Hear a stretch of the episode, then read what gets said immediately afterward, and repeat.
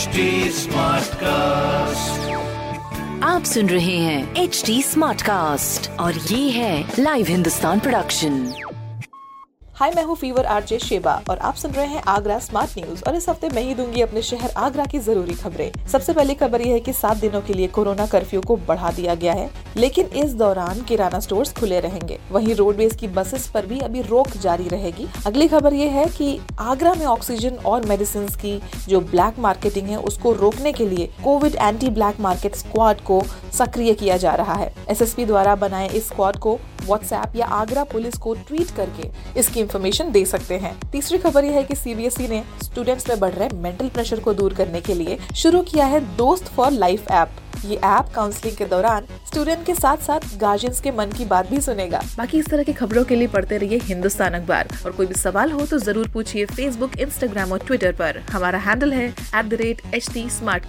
और इस तरह के पॉडकास्ट के लिए log on to W W W dot H T smartcast dot com आप सुन रहे हैं एच डी स्मार्ट कास्ट और ये था live Hindustan production HD Smartcast.